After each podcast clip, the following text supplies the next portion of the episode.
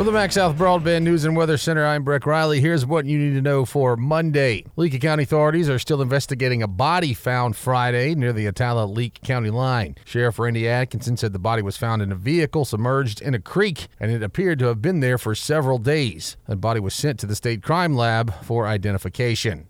And the Kosciusko Board of Aldermen had to hold a meeting Friday by email. It was about the changeover of the 911 center from the city of Kosciusko to Attala County. The county was set to take over operations at midnight on Friday, but the paperwork wasn't finished until late Friday afternoon, so the board had to make the approval by email. Mayor Tim Kyle explains why the changeover is happening. Back in, uh, I think it was 1999, when 911 started in Attala County, the city of Kosciusko and the uh, County uh, entered into an interlocal agreement. And at that time, the city was going to provide the dispatchers, all that stuff. We would operate and run 911. Well, in 2013, they amended that interlocal agreement. So, you know, state statute says it is, uh, you know, the county that typically runs a 911.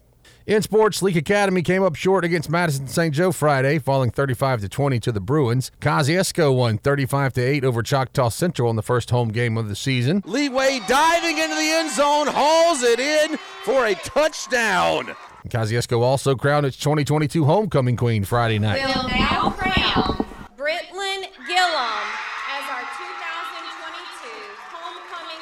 Find the latest news and weather online now at breezynews.com, kicks96news.com, and cruising98news.com. From the MaxxSouth Broadband News and Weather Center, I'm Breck Riley.